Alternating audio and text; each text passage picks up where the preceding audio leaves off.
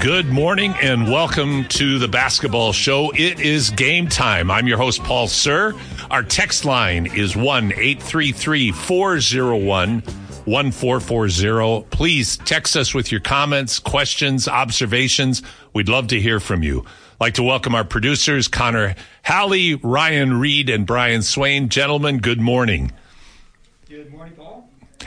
So, guys, uh, we're going to start with our poll question. Ryan, I'm going to turn it over to you. Yeah, so over on X or Twitter, at basketball underscore show, we already have forty votes on the poll pre-show here. Uh, the poll today is who should be the first number retired for the Toronto Raptors. We have Vince Carter, Kyle Lowry, Chris Bosh, and other. You can either comment on the Twitter or send us via the text line the response to that. But so far, we have Vince Carter as the leader. And uh, we will discuss if that's justified or not later in the show. Sounds good, Ryan. So, again, the, the question is, who should be the first Raptor to have their jersey retired? Shaq, of course, had his jersey retired by the Orlando Magic this past week, their first retiree.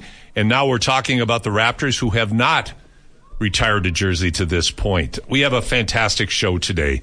Uh, we always try to bring you genuinely unique and interesting guests, and today is certainly no exception to that approach that we try to take here. In hour one, we're going to welcome the Honorable Joseph Schow, Alberta's Minister of Tourism and Sport.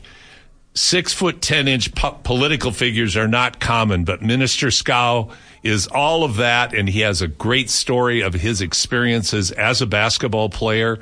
Uh, and what he's done now to carry on in serving the public good by working in the government of Alberta. So, and then in hour two, uh, what a treat. And, and I, I have to say, like on a personal level, I just can't wait for hour two because we have the great Jack Armstrong with us for not one, but two segments.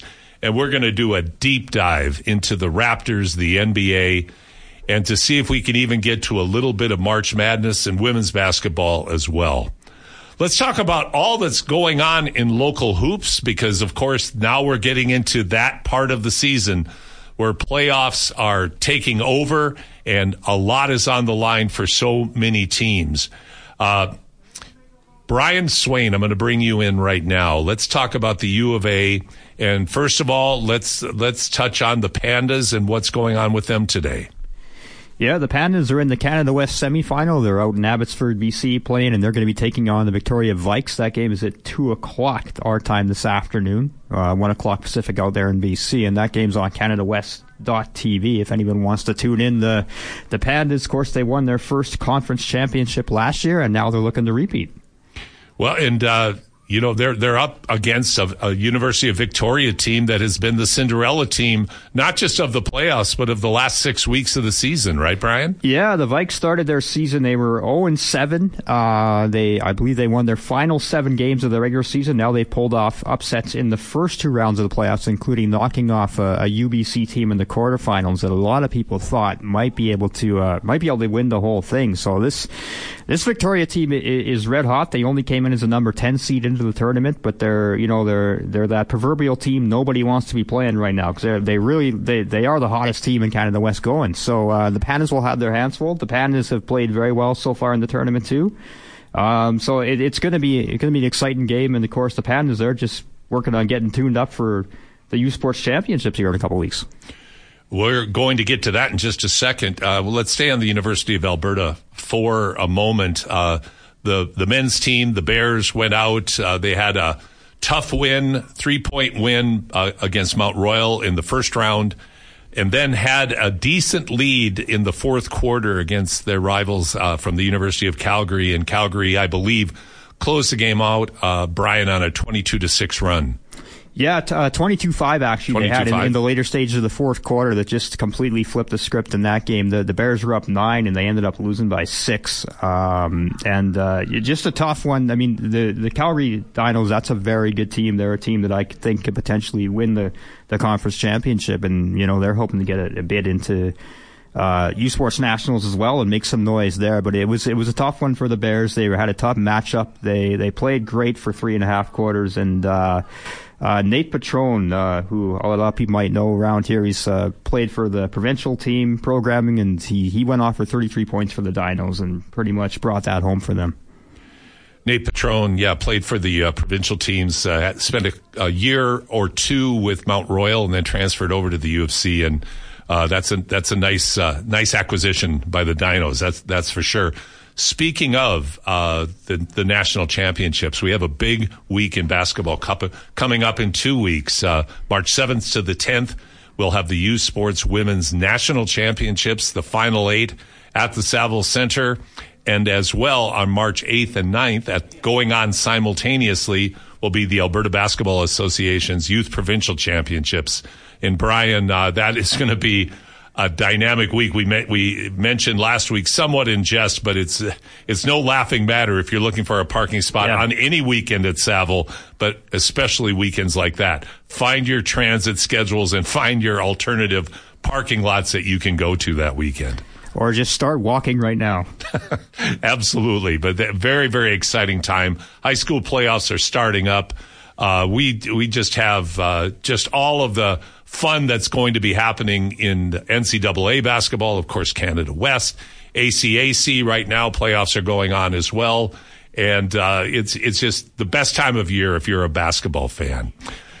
You're listening to The Basketball Show on Sports fourteen forty. The poll question today deals with the Raptors. Whose jersey should re- be retired first? I'm going to delve into that for just a second. Uh, we'll talk to Jack Armstrong when Jack comes on, but I think I think that's it's a it's a compelling uh, discussion that I, I think would be a lot of fun to to uh, to discuss. Now I'm going to start out, and I'm going to throw this at uh, both at both Brian and Ryan. Uh, Can you make a case, could you ever make a case to retire Kawhi Leonard's jersey as the first jersey to be retired or at all? I, I just I don't think so. He is he's like individually and skill-wise the best Raptor ever, but the, the retiring number has to do with the greatness of the player. Uh, it's it's a one-year thing that he did, and he did. He was the best player in the world arguably at the time, but it just it. That you can't, that can't be the first number you retire. Be more into the Vince Carter, the Kyle Lowry. You got to retire one of those numbers first, and then maybe, maybe look into something other than that. If if there already was a jersey retired, maybe it's possible Kawhi gets retired, but you can't have that as the first one, Paul. I'll come back at you with one thing, and then jump over to Brian. You said uh, you have it's you're you're celebrating your greatness. What could be greater than Kawhi Leonard's season? Uh, and its uh, and its impact on the franchise and on basketball in Canada. So, Brian, can you make a case? I think you just did.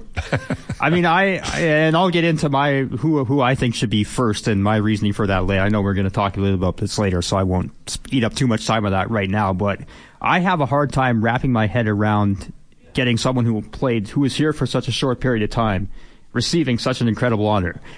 That that aside.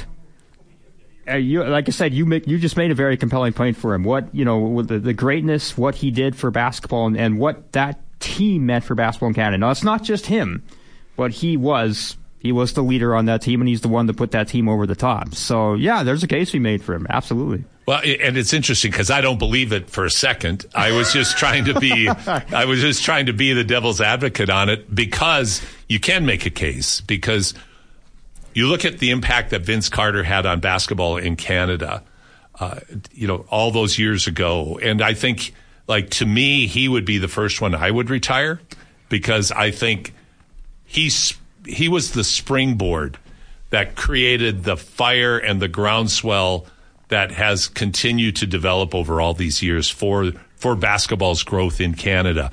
But Kawhi, like you said, when you talk about it, not the first one, but at some point, maybe it would. It seems to me that it would be almost unheard of that a player plays one year in a franchise and has his number retired. And yet, given that that franchise has won championship, and the only reason they have it is because this player was part of, not not the only one, like you mentioned, Brian. It's a perfect point, but it's the only.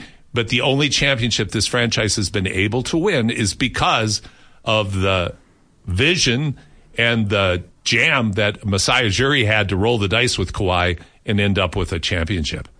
Yeah, it's an absolutely fascinating debate. When we were coming up with this poll, I think, you know, we said there's probably about six players that you could make an argument for it. And on our poll, we were only able to list three, but we included the other option there. And I really would like to hear, you know, anyone out there, if you want to make a case for one of the players we don't have listed, please do it, because it, uh, you know, there's there, there's arguments already made. Well, the ones that we mentioned, I mean, when you look at Damon Stoudemire and his initial impact with the Raptors really getting the franchise going, you look at Uh, DeMar DeRozan, the long-suffering, poor DeMar DeRozan, who was loyal, I, you almost have to say, to a fault to this franchise, and was rewarded by being traded away. And immediately the year after he goes, they win a championship. I know uh, DeMar DeRozan has a lot of love and respect, deservedly so, in Toronto. We're going to take a break, and when we come back, you're going to be, you're going to hear our interview that I recorded a bit earlier in the week with the Honorable Minister of Tourism and Sports for the province of Alberta, Joseph Schow. Join us and stick with us here on The Basketball Show on Sports fourteen forty. Welcome back to The Basketball Show. I'm your host, Paul Sir. And we have never interviewed or really been interest, interested in interviewing a government official before, because our focus is on the game of basketball and all of the people that make the game come to life on and off the court. But that's exactly why we are honored today to welcome our next guest. He is the Minister of Tourism and Sport in the province of Alberta. And I'd like to we- welcome the Honorable Joseph Schow. Minister Schow, welcome to The Basketball Show. Paul, it's great to be with you. Thank you for the invitation. Now, there aren't many six foot ten inch government officials or ministers anywhere in the world, uh, much less in Alberta. But uh, that's an indicator, uh, Minister Schow, of your background in basketball, given that you're from a very sports-centric region of the province, out of the town of McGrath. Talk, uh, tell our listeners about your basketball background. Well, happy to. But before I do that, I, I do want to thank you for having me on the show, particularly given your basketball background. Um, for those of you who don't know, I suspect they do, but uh, you have been a builder of basketball in this community, in the Alberta community, for decades. And there's a lot of athletes who owe their success to you directly or indirectly, Paul. And uh, I'd be remiss if I didn't give you a shout out first. It really is an honor to be chatting with you. And, uh, you know, I, and I'm sure we'll have lots more conversations in the future, but I just want to give you a thank you for that. There's uh, not a lot of recognition goes to the people behind the scenes, but you've been one of those guys for a very long time. So thank you. Well, thank you for those kind words, Minister Schow. But, uh, you know, my basketball background really didn't take root until I did move to uh, to Western Canada. I, I was born just in a small town outside of Ottawa called Metcalf, and my brothers played, uh, and I kind of grew up watching and sitting on the bench with them.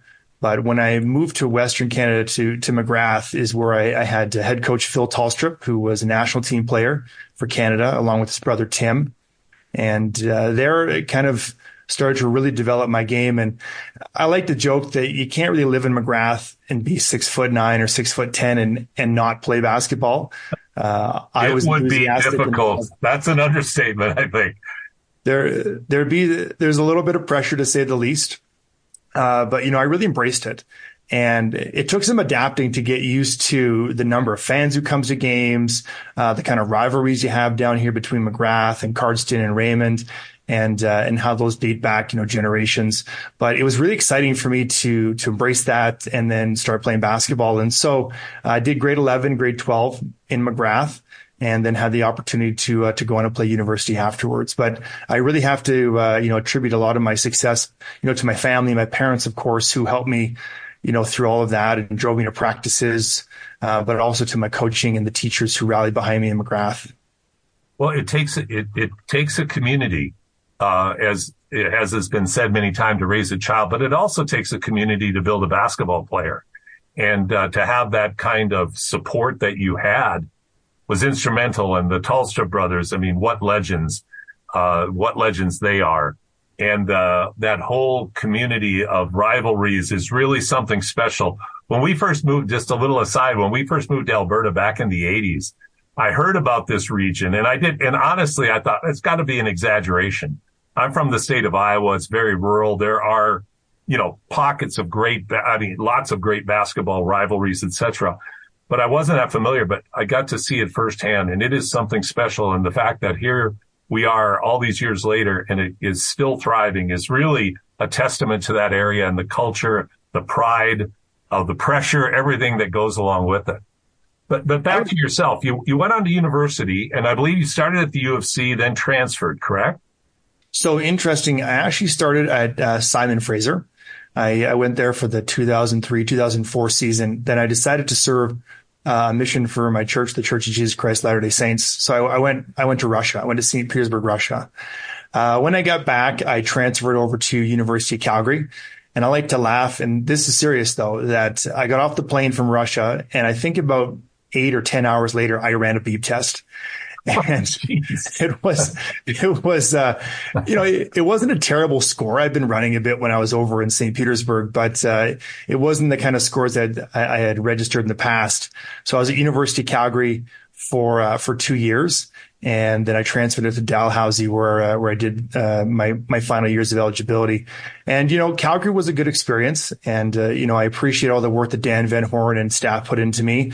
Sometimes things just don't work out, but, uh, you know, he's, he's done good things with that program, and, uh, had some great teammates there. And, uh, you know, again, attribute them to my, you know, you know, to my learning and my, my development as well. But ended up at Dalhousie in Halifax. And, uh, as a, as a red shirt, we won a conference championship. Then as a senior, when I was playing, won another conference championship. So, you know, went to nationals twice, had some great success for that university. And I've seen them carry that success on. They have a, a great program there, a good recruiting stream. And uh, I love watching them, uh, you know, do so well on the national stage now.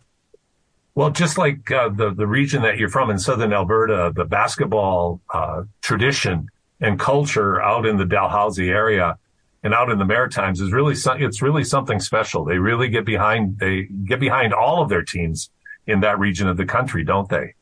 Well, Nationals has been hosted out in Halifax for a very long time, and only, you know, kind of in the last little while they've started shifting locations. But I'll tell you, they put on one heck of a show out there, and it's a great time. Uh, you know, people love coming out to the Maritimes, play some basketball. The weather's usually quite good around that time of year. Uh, you know, you even smell the air. It's really great out there. And, you know, when I was there, I had some great coaches with, uh, John Campbell and, and, and Dave Nutbrown and others who helped out. So it was, it was all around just a, a tremendous experience, and one that I, I look on fondly.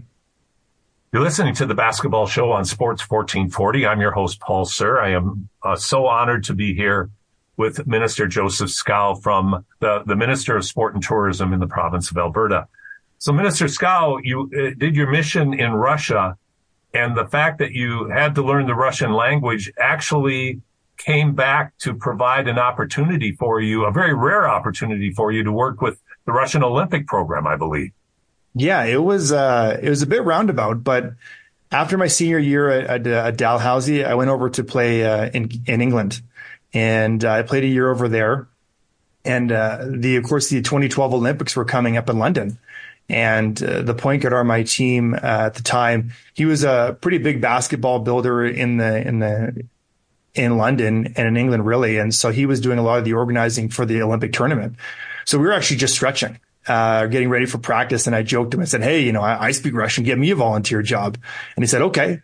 So I mean, the quick lesson there was you just have to ask. Yeah. So we. No, uh, So I was kind of taken aback, but I, I went through all the vetting process with the volunteer committee. Uh, and, uh, and then I ended up going back home before the Olympics started. And I was kind of thinking, do I really want to do this? Uh, cause I was slated to be with the Russian women's team because they had qualified earlier on. And about two weeks before the Olympics started, the Russian men's team qualified, if I remember correctly. So I got reassigned to them, hopped on a plane, went over to London, and, uh, just kind of, Yeah, my, so I ended up being the, the official title was the was the liaison for the Russian men's basketball team, but really you kind of do whatever you need to do. And so I did everything from, you know, a little a little bit of translation work, uh, nothing official, coordinating practice times, bus schedules, just making sure everything was staying on the rails. But um, had a bit of a funny experience over there, if you don't mind me sharing. And uh, so. We were going into, uh, we were going into one of the games, and we're on the bus right after practice. Um, and the coaches were staying at the front, and the coach was David Blatt, who some might remember coached oh, yeah. at, uh, the Cleveland Cavaliers briefly. Yeah. And he was just an, an amazing coach and builder out there. And so he was the coach, and he was saying, tomorrow we're, we're going to wear white. And I thought to myself, well, I think you're scheduled to wear red jerseys. So he said, no, no, we're going to do what we want to do. We're going to, we're going to wear white. So I said, okay. So I went back to the I O C and I said, look, like they're going to show up in, in white, even though they're slated to wear red. And, and, uh, and if they don't, they show up in the wrong jerseys, they're going to be fined. And I was like, okay. So I went back to the coach and I said, look, you got to wear what they're telling you to wear. And he said, what are you talking about? The coaches are going to wear white. The players are going to wear the jerseys they're supposed to wear. So I almost created this whole like international episode of people getting fired or, you know, getting fined or whatever. And I'm sitting there just making major apologies to both sides saying, lost in translation, my, my mistake. But uh, it ultimately ended up working out. And what was really cool is the Russians ended up winning a bronze medal, uh, much to, uh, I think, a lot of people's um, shock. They, they they weren't expected to make it out of the, the round robin, you know, if I remember correctly. And, you know, they had teams like Spain and Argentina, the U S, of course. Uh, Australia was pretty strong. And so Russia was a bit of a dark horse, but they had some really good players. Andrei Kirilenko was there. So for that two weeks of my life, I was kind of, you know, living and rubbing shoulders with all these amazing N B A and uh, top division Russian players. And it was it was something that uh, I, I have fond memories of and, and lots of stories, but I'm sure we'll talk about it another time. Well, uh, to hang out with A K forty-seven had to be fun. And I heard the reason that was attributed was that the liaison really was the difference maker in the team's performance. Some some say it is so. Some say it is so. Okay. But, you know, I, I really immersed myself with the team. And so when they won the bronze and they beat Argentina in the final, I ran onto the floor with them because, you know, they'd really embraced me. And uh, I remember the organizer was like, Scout, get off the floor, get off the floor. Like you're in you're in volunteer gear. You're not in the Russian men's oh. gear. Like, you know, you're representative of the Olympic Games. And so I was like, ah, you know, sorry. But it was I kind of kind of jumped the gun out there. You're listening to the Basketball Show on Sports fourteen forty. I'm your host, Paul Sir, along with Minister Joseph Schow from the province of Alberta. How did you get involved in politics? What, what, I guess the question would have two parts, Minister Schow. Uh, what motivated you to get involved in politics, and how has your experiences as an athlete helped you in your political career pursuits? Well, after playing basketball, I, I came home to Alberta and I started looking for a real job, and I like to joke that I'm still looking for a real job. But of course, I, I have a very serious job, and I take it very seriously. But um, you know, when I got back, I wanted to do something that would make a difference, uh, that would have, a, you know, a real benefit to my community. And I know we talked about the rivalries earlier on in between McGrath and Cardston and Raymond, but you know, the Southern Alberta community really does unite well. And I wanted to do right by that. And so, you know, I'm a fifth generation Southern Albertan on my mom and dad's side, my dad's side coming from Cardston, my mom's side coming from McGrath. And so, you know, I, I wanted to, to, to do right by my ancestors who helped build uh, Alberta, like so many other people's ancestors. And so running for office and, and, uh, defending, I thought, you know, were the, you know, the right principles of hard work and, uh, you know, family oriented values and making sure that we're protecting rural Alberta, protecting the way that, uh, Alberta is represented, rural Alberta is represented in the legislature. So uh, I started working on campaigns, and I actually did a master's degree in uh, political management at George Washington. And so I used that to do campaigns and eventually put my name on a ballot. And uh, and I was successful provincially and have been uh, grateful ever since for the opportunity to serve. And, you know, it's had lots of ups and downs, as one would expect in politics. But, um, you know, it's been really rewarding because you can really make a difference in people's lives. And And I've been honored to, you know, to, to be the M L A for the area and now, of course, the Minister of Tourism and Sport. Let's talk about the Ministry of Tourism and Sport. That's a new ministry. That just was carved out of another ministry uh, to, I think, shift the focus onto those two very important, uh, those two very important portfolios. Uh, you were appointed the minister last year in twenty twenty-three. What has that experience been like, Minister Schow, with not just starting as a minister in the provincial government, but helping formulate the uh, policies and the uh, moving forward of, of an entirely new ministry? Well, it's been really unique. Uh, I did get appointed in June of last year. And so what really happened is, you know, they, tourism has been under a different file, kind of under parks, or uh, and and sport has been tucked under uh, culture, multiculturalism, and status of women, all very important files. But recognizing the importance of sport and recreation and also the economic benefits of tourism, uh, they put the files together. And uh, so they, they do work in silos in some instances and other places where you have things like sport tourism. So it's been a great opportunity for me to, you know, to learn a little more about the economics of tourism. Uh, but I like to think that I do bring, a, you know, the experience of uh, of sport and recreation to this file. Something that, uh, as the first Minister of Sport in Alberta's history, uh, has been, you know, has been missing.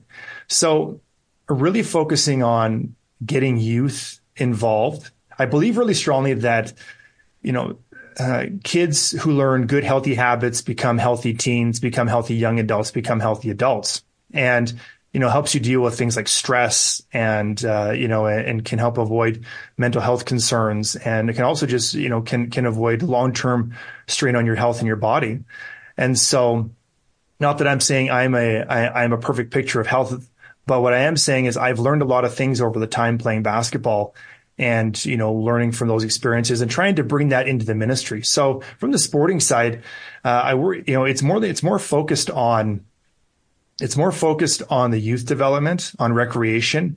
Uh, we're also putting some emphasis on, uh, on adolescents, teens and, and adults. And then of course, seniors, but you know, it's a tough time right now. It's a tough time for everybody. And so one of the things we recognized was that, uh, we would never want anyone to have to make the difficult decision of looking at their checkbook and saying, you know, do we buy groceries or do we put our kids into, into recreation and sports? So we put forth our Every Kid Can Play grant. That helps kids get out and cover their recreation fees. Uh, it also helps cover other things for organizations such as equipment rental, coaching and training, and uh, and, and and facility rental. So that's kind of the more of the sports side, and it's been a huge pleasure and honor because you know we're already seeing the benefits. Kids are getting out and they're playing more, and looking forward to working uh, within the communities around Alberta to get more kids outside, off devices, just being active. Well, and, and to that, to build on that just a little bit, Minister Schow, would be, I, you and I have had in our conversations, uh, the, the discussion about the importance of getting girls involved and more involved, because we, uh, the statistics show a, a very, very dramatic drop off of participation post COVID. And I know that's a, a, a major, a major passion of yours. Yeah.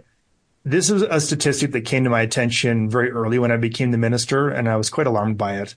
Uh, I have a daughter. She's young. She, uh, she's nine, but very competitive.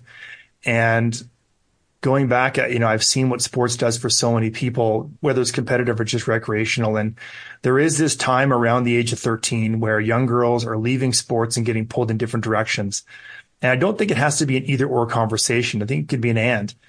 And, and by that, I mean, you know, you don't have to leave sports to, to pursue other interests, but there are so many coaches and, uh, and teams and opportunities out there to play. And I'm really committed to making sure that the young girls have that opportunity to play. And, uh, and so I, one of our focuses is trying to, to avoid this drop off kind of around that age thirteen age. Well, it's, it's, A, a pursuit worth worth uh, working extremely hard at, and I know there are a lot of people in the, across the entire sports spectrum that share that same commitment and passion that you just shared with us about getting girls involved. But new Canadians, uh, young people from disadvantaged uh, situations where the, they don't have either the uh, uh, personal support or the financial support. The fact that the government of Alberta recognizes that and is addressing that, I, and I think, too, Minister, if I could be on the soapbox for just a second, is just the overall effect of the combination of physical and mental health and the uh, positive impact that will have on the healthcare system, which we know is stressed to the max. The more resources we put into it up front, the more preventative we are down the road for physical and mental illness issues that that we really... that we really are wrestling with nationwide, but certainly in, in Alberta as well. So that's very exciting for those of us in the sport community to have the government acknowledge tourism and sport in its own ministry and be looking at ways to support that uh, fiscally and with the various programs that you're offering. Mm-hmm. Yeah, well, it is a priority for us. And, uh, you know, part of that also is just bringing attention to sport and generating excitement. Uh, we've had a bunch of major sporting events uh, happen not so uh, not so long ago, this past weekend and, of course, next weekend is the Scotties Tournament of Hearts. Uh, we were out at the at the Canmore Nordic Centre for the cross country skiing World Cup there, and we even saw the uh, the World Cup snowboarding event at C O P, and they're really entertaining. There's a it's a lot of fun, a ton of excitement. I got my first cowbell at the at the uh, at the cross country skiing event, but also there is a huge lineup of all these kids watching these athletes, and uh, even at the Nordic Centre, you know, there's there's a ski group there where moms go show up with kids at any age, you know, e- even newborns. They strap them to their chest and they'll get out and they'll do cross country skiing. And it really builds the excitement around these sports. And so bringing these international events, which we're also supporting as a government, helps generate some excitement uh, for youth. They look at these people who are competing at such a high level and say, you know what, I could do that. I could do that. And sometimes that's all it takes is a spark. It takes someone you see on T V who does it really well. And you say, you know what, I want to get involved. And making sure we're supporting the, you know, the the competition side uh, where possible with our major cultural sporting events grant. But also, once the kids want to pursue these sports, they're not being restricted by things like registration fees or facility rentals or equipment rentals. So, you know, there's lots of work to do. I'm not going to sit here and say it's a done, you know, it's a done job.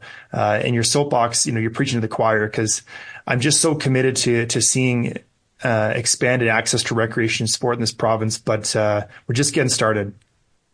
I know you are, and I know uh, under your leadership and with the vision that the government has, that we're going to see more and more progress taking place over the, the months and, and years to come. I'm going to throw a couple of basketball uh events out as well that I know you're aware of. We have the uh U Sports Women's Nationals at the uh, Saville Center coming up, uh the A B A Wonderful Youth Provincial Championships coming up at the same time at the Saville Center. So that's going to be bedlam. Take the L R T because there won't be a parking spot for miles around.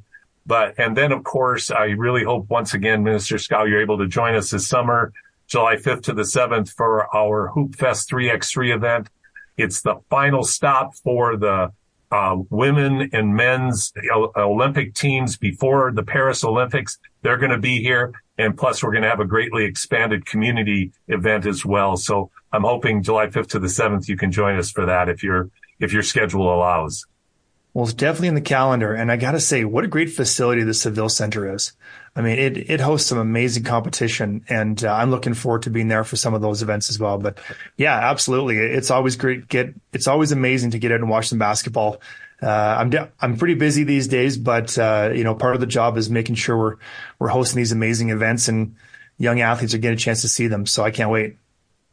Well, Minister Joseph Schow, uh, Minister of uh, Tourism and Sport in the province of Alberta, I can't thank you enough for joining us today on the Basketball Show. I hope we can do it again. Absolutely, anytime, Paul. Thanks so much. Thanks for all you do. You're listening to the Basketball Show on Sports fourteen forty. We will be back right after these messages. A day without disco isn't a day at all. So we're a Disco Saturday here on the Basketball Show on Sports fourteen forty. Give us an update, Ryan, on the poll question. Yeah, so we actually have had quite a few votes on this. Uh, ninety-one votes so far on the Basketball Show Twitter, basketball underscore show. Vince Carter in first place with eighty-three point five percent of the vote. Kyle Lowry in second place with fifteen point four percent. And Chris Bosh has one vote and one percent of the vote. A hardcore Chris Bosh fan has... We had the the joke going on behind the scenes here that Chris logged in and voted for himself. So... But Bosh was a great player. He just, uh, to not, to have Vince have that overwhelming lead, though, not really surprising. Although, Connor, we're going to go to you right now. Uh, your vote would be for who, uh, to select the first ever Raptor to have their jersey retired. No, I, I got to start with this. I am a huge Vince Carter fan. I grew up. He was the reason I became a basketball fan. Like, full stop. Uh, it was my birthday the night he won the slam dunk contest. And like, that's when it was born for me. I watched it at my friend's house in his basement. From that day on, I was a Toronto Raptors fan, had the Vince Carter jersey very quickly, made a website dictated or dedicated to, to Vince Carter in grade eight computers. I don't know how many people did my that. My goodness. GeoCities. But with all that being said, I go Kyle Lowry. I mean, second all-time in games played, minutes played. He's up there for all the categories. I just think that he was a guy who embodied the Toronto Raptors. He got there, uh, excuse me, but kind of a little pudgy kid, just grew up in Toronto, kind of became a son of the city and matured, and he, he stuck around. He was there the whole time. And then he got the championship. He got the All-Star games. Uh, with Vince was great. He put Toronto on the map with that dunk contest and what he was able to do, but he, he didn't really have those wins. I'll I'll never forget that shot he missed against the Philadelphia seventy-sixers second round. He went to his graduation. He flew back for Game seven, and uh, that was an amazing series. He and Allen Iverson were duking it out, but uh, Kyle Lowry was there for some playoff wins, some struggles, and then at the end of the day, he got the championship, right? So I, I love what Vince Carter did. I think he deserves to have his number retired by the organization, but for me, Kyle Lowry would be the first one. Very well put. I remember the first game that Kyle Lowry played for the Raptors, and my response to him was, why in the world did they go after this guy? Because he did not have a good game. Uh, as you say, at that time, he was not in great shape. But the, his determination over the course of his career with the Raptors and the impact that he had on the culture of the team and the importance and significance he had outside of a guy named Kawhi Leonard in the championship season, it you, you make a very compelling case. If you really look at a body of work and the fact that he was such an important part of the one championship that Toronto has, you really do have to look at Kyle Lowry and weigh that off against the more splashy impact that Vince Carter had. Yeah, and I mean, I, I think that if it's not for Kawhi Leonard coming over and winning the championship, yeah, you have to give it to Vince Carter because the resumes, you know, they're they're similar, all-star games, star plays. But I just, I think back to some of those series in the earlier times, not with Kawhi Leonard, but when he was he and DeMar DeRozan and those series against uh, Brooklyn, you know, the, the the play when you needed him to make it, taking the charge, or fourth quarter, the some of the heroics he had, like he was just so good night in, night out for the Toronto Raptors. Like I said, Vince Carter's going to get his number retired. It's going to happen eventually, but for me, Kyle Lowry, just what he did, I think it'd be so good to have him do it first and have that championship team show up. Get Serge, get Gasol, get all those guys that played with him during his stretch there on that night. I think it'd be a, a great evening. I th- I'm glad you mentioned the fact that uh, Kyle took the charge. Charges. Oh, yeah. I mean, he took key charges at key times that were pivotal moments in games that needed to be won, where they needed a stop. And we all know in the N B A, great offense beats great defense all the time.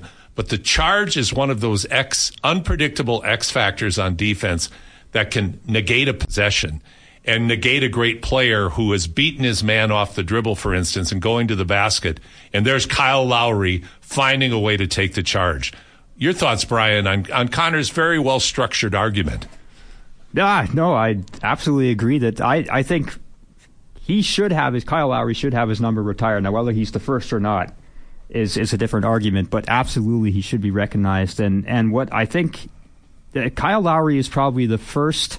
It's interesting. A lot of these guys that we're going to talk about here as guys who should have their number retired, whether it's Vince Carter, Chris Bosh, if we go back further, Damon Stoudemire, none, none of them left Toronto on good terms. Kyle Lowry was like he he bled for you know he bled Raptor red. Right, and he, he wanted to be a part of this team. It meant it meant so much to him. Uh, so absolutely, absolutely, and you know, you add the championship to his resume, all the All-Star games. He's right up there near the top of the leaderboard in just about every statistical category for the franchise. I, I, I can't say anything against him other than it's just either is he first or second.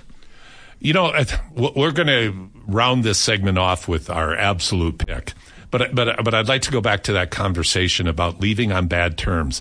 What is it about the Toronto franchise? I think it's somewhat unique that I know there's lots of players when they leave franchises, there's some hard feelings, but there's lots of franchises and players that don't. The Raptors, in my opinion, and maybe it's just because we're in Canada, the media is focused on it, but there's a lot of big name players who left here pretty salty. W- what do you think that is? Is it the way the moves were made, the fact that the move was made, the sense of disloyalty not being reciprocated? I'll go to you first, Brian, then I'm going to jump over to Connor with his thoughts. I don't know if it's a uniquely Raptors problem. Um, I think it, it could, you know, it, we see this a lot in sports when a team, when a player leaves, whether it's demanding a trade or free agency, there's there's generally bad blood there. I mean, even if, you know, what prompted this whole conversation in the first place was Shaq. Having his being the first player to have his number retired by the Magic. Well, Shaq's departure from the Magic, I mean, it was. It's interesting is that the par- it parallels a lot with Vince Carter, and that the fact that he was public enemy number one in Orlando for a number of years there. Every time he would go back, they'd boo him out of the building. And the same thing with Vince Carter. Now, Vince Carter's actually, the, it's been cool to see there's been an olive branch extended, I think, on both sides. And he's he's beloved in Toronto again now. And that, and so I think those of us who grew up loving Vince and, and, and the Raptors, that means an awful lot. That never happened with with Shaq. I mean, it wasn't until a month ago when they finally decided they're going to retire his number that there's really been kind of a mending of the bridge there. But... So I'm kind of, in a roundabout way, though, Paul, I don't know, like, recently, Kyle Lowry's departure wasn't as ugly, I don't think. I think, like, Fred VanVleet, for example, I, I don't know. You know, he went where he saw an opportunity to get more money, maybe better playing opportunity, whatever it may have been, but I don't know if there was necessarily bad blood on that departure. At least the fans still love him. The fans still love Siakam. We saw that as much when he came back for his return game last week. Um, so, is it... I, again, maybe it's not uniquely a Toronto thing, and maybe it's more so this era now. These players are a feel greater attachment to the to the city of Toronto and the franchise than in the earlier days with Stoudemire, with Carter, uh, Bosh. Connor, you're a, a, a well-rounded sports guy. You follow all sports. I try, yeah. Uh, now, is is what we're describing uh, with players departing Raptor the Raptors organization feeling a bit, you know, a bit salty about it? But that's pretty typical in all sports, isn't it, when players get traded? Yeah, I mean, and, and I think, you know, time heals all wounds, right? I think eventually you can look back and you'll remember the good times, like, and especially in the Raptors case, like Brian said, I mean, you think Siakam, Kyle, uh, Kyle Lowry, VanVleet, Kawhi Leonard when he left. I mean, I was heartbroken. I, I remember sitting on the couch like, why? Why are you going to the Clippers? They never win. And the fact that they got that championship, though, it was like, okay, you got us a ring, so I'm not even going to be mad about it. You're always going to have the good times to look back on. When I think of Vince Carter and the way that all went down, like, Vince wasn't happy towards the end. Uh, Tracy McGrady. I was, I was always, just going to bring Tracy McGrady uh, yeah. up. To me, he's a bit of a fly in that that ointment. People that you're forget, describing but right like now. That, if had he stayed, do the Raptors win a championship with Vince and T-Mac? Like, T-Mac was so good when he went to Orlando, it could have been something. Uh, trying to think of some of the other Raptors that might have left in a, in a fashion that wasn't so great. But I, I think just us being up here, and part of the fact is that they never got that championship. And, you know, the Raptors tried him. Hakeem Olajuwon, he was past his prime, but they brought him in. Uh, Jermaine O'Neal was another one they brought in. Jalen Rose, like, I, I think it was part of an unfinished business type thing. Uh, Mo Pete, I, I always loved Mo Pete, but they just didn't get the job done. And then when Vince wanted out in such a public manner, it kind of soured the whole thing. Well, and I think, though, at the time, I, I, I think really what it, what my reflection on it would be, Vince was a bit of a head case at the time, to be honest. I, in my in my opinion, like the controversy over going to North Carolina for his graduation right before Game Seven, then missing the shot, yeah. You just leave yourself wide open. And why do you take the three? Yeah, you, you look at it and you go, those are the realities in those moments, as opposed to the shot by Kawhi Leonard. So I think what you're pointing to is, number one, how hard it is to win a championship in any professional sport.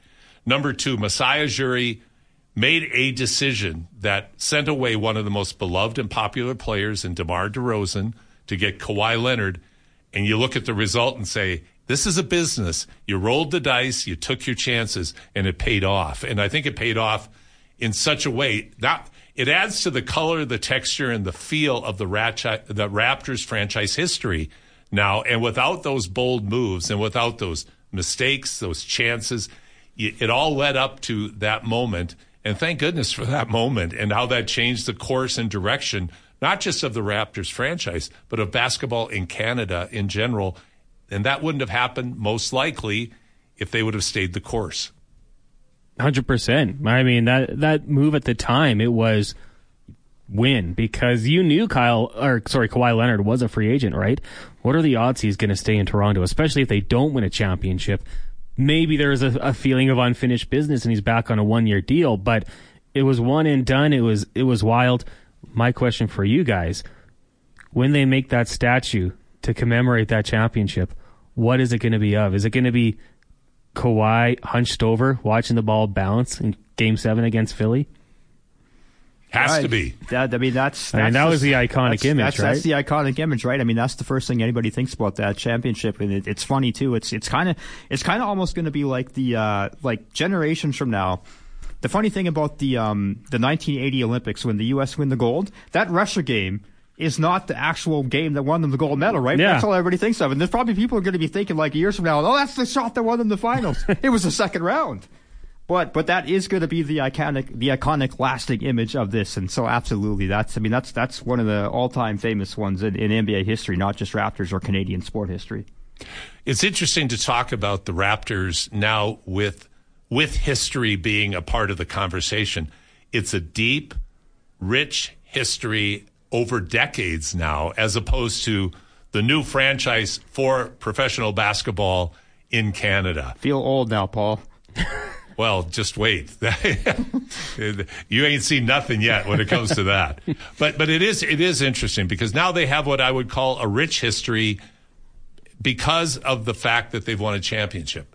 The Timberwolves came in around the same time, and I'm you know I'm a homer for the Timberwolves because of my roots. Actually, they came in like seven years earlier. So is that right? So, yeah, you, yeah, you, you're yeah, probably so, right. Yeah, so they've got an even longer track record. Yeah, the, and, yeah. And, and they've got nothing to show for yeah. it. Not many franchises do have a lot to show for it. When you go past the Celtics and the Lakers, everybody else, it's hit and miss here and there. Chicago Bulls, of course, those sorts of things. But when you're looking at uh, the the Celtics and the Lakers with seventeen championships each, I believe. I mean, that that's rich, deep tradition going back to the roots and heart of the N B A. But now the Raptors are part of that, that unique, very, very select group. And so we, we can talk we can talk about these things like because and, and that's what I find so unique about it. They brought a guy, they brought a, a hired gun in for one year and it paid off. That's remarkable. You just don't hear about that. And I'll go back to your multi-sport uh, interests, Connor. Mm-hmm. Brett Favre. You know, what did, he won one championship with the Packers. Yeah. One. Went to the Jets, went to the Vikings, never got it done, and usually ended his season with one of his patented cross-field interceptions yeah. to end a comeback. I'll, I'll just throw this out because on the topic of whether Kawhi should have his jersey retired, Should should the the Buccaneers retire Tom Brady's number? That, that's that's almost a similar thing, right? Went there and was like, I know he was there for what, two years, three years? Two years, one championship. Two years, one championship. So it's kind of similar. Hired gun comes in and gets the job done in one year, but doesn't have that longevity or connection with the franchise in that respect. What I like about the N F L is they don't retire too many numbers, but they wall of honor it. Yes. So I think Tom Brady will get on the Buccaneers wall of honor. Got them their second championship, but maybe that's what the Raptors need is a wall of honor or a ring of honor. Well, I I, I think second there's a lot tier? to be said. Yeah. The second tier, Alvin I, Williams. I mean, that was oh my, my guy. Gosh. Boy, J Y D. J Y. Oh my gosh, J Y D. Yeah. Mo Pete. Uh, Have you ever met J Y D? That would be a dream. No, he, I've had him on the. We had him on the show early on. The high uh, socks the, and the headband. Oh my gosh, he was he's so cool. He was down in Calgary when the Raptors came and played Denver in twenty sixteen. And he's every bit as hilarious as you think he is. Like I, I had the opportunity, and it, I look back, and what an opportunity to go out to dinner with uh, J Y D and Doctor J. Who picked up the tab? It wasn't me. And uh, but it, what, what an opportunity! And and uh, again, Julius's level, steady personality, and J Y D absolutely bouncing off the walls was really that was really quite an evening. And it, it, the way he portrays himself in the media, and for those who don't know who J Y D is, it's the Junkyard Dog. And uh, he still makes a living basically going around the country to various uh, functions, camps, professional and uh, community, uh, doing his thing as a very, he, as a very he was, colorful personality. He was a personality. YouTube personality before YouTube. he, he kind of made YouTube the personality. Jerome Williams. I mean, the ultimate energy guy, right? one hundred percent. And, and you could speak to this more than I guess anyone else in this room probably, but you need those guys like that. Absolutely, that just tenacity well, was, on the boards. I think he defend. was pivotal in that team that won their first playoff series in two thousand one. Of course, we're talking about Vince missed a shot in round two, but he was yeah. a big part of that team and the reason they got that far. Well, and you look at any championship organization, you have to have you have to have special players that do little things that don't show up in the stat sheet. Rodman, of course, is the most obvious and flamboyant example with the Bulls. But, you, you know, you go through the great Laker, the great Celtics teams, the great Bulls teams. And when it wasn't Rodman, it was somebody else that are doing the little things. You, the superstars can do a lot of the big things. They can do eighty percent of it. But the, it's the other twenty percent that no one notices on the stats sheet that are going to make the difference in whether you're a championship team or not. Yeah, bring it back to that Raptors team, O G Anunoby. You know, the, the ability to defend, he was pretty low there on the depth chart, but if you needed a good defender, bring him in. But, but bring him in, and and he's now, since then, has been springboarded into yeah. be re- being recognized as one of the great defenders in the game, which he is. Thanks, Connor, for, for kicking in on this. This Absolutely. Has been great. We're going to take a break right now, and when we come back, we're going to bring in the great uh, color voice, color analyst from the Toronto Raptors organization, longtime color analyst, the great uh, Jack Armstrong, and he's going to. Uh, we're going to try to get a lot of uh, a lot of topics covered with Jack because he's going to be with us for two segments. You're listening to The Basketball Show on Sports fourteen forty.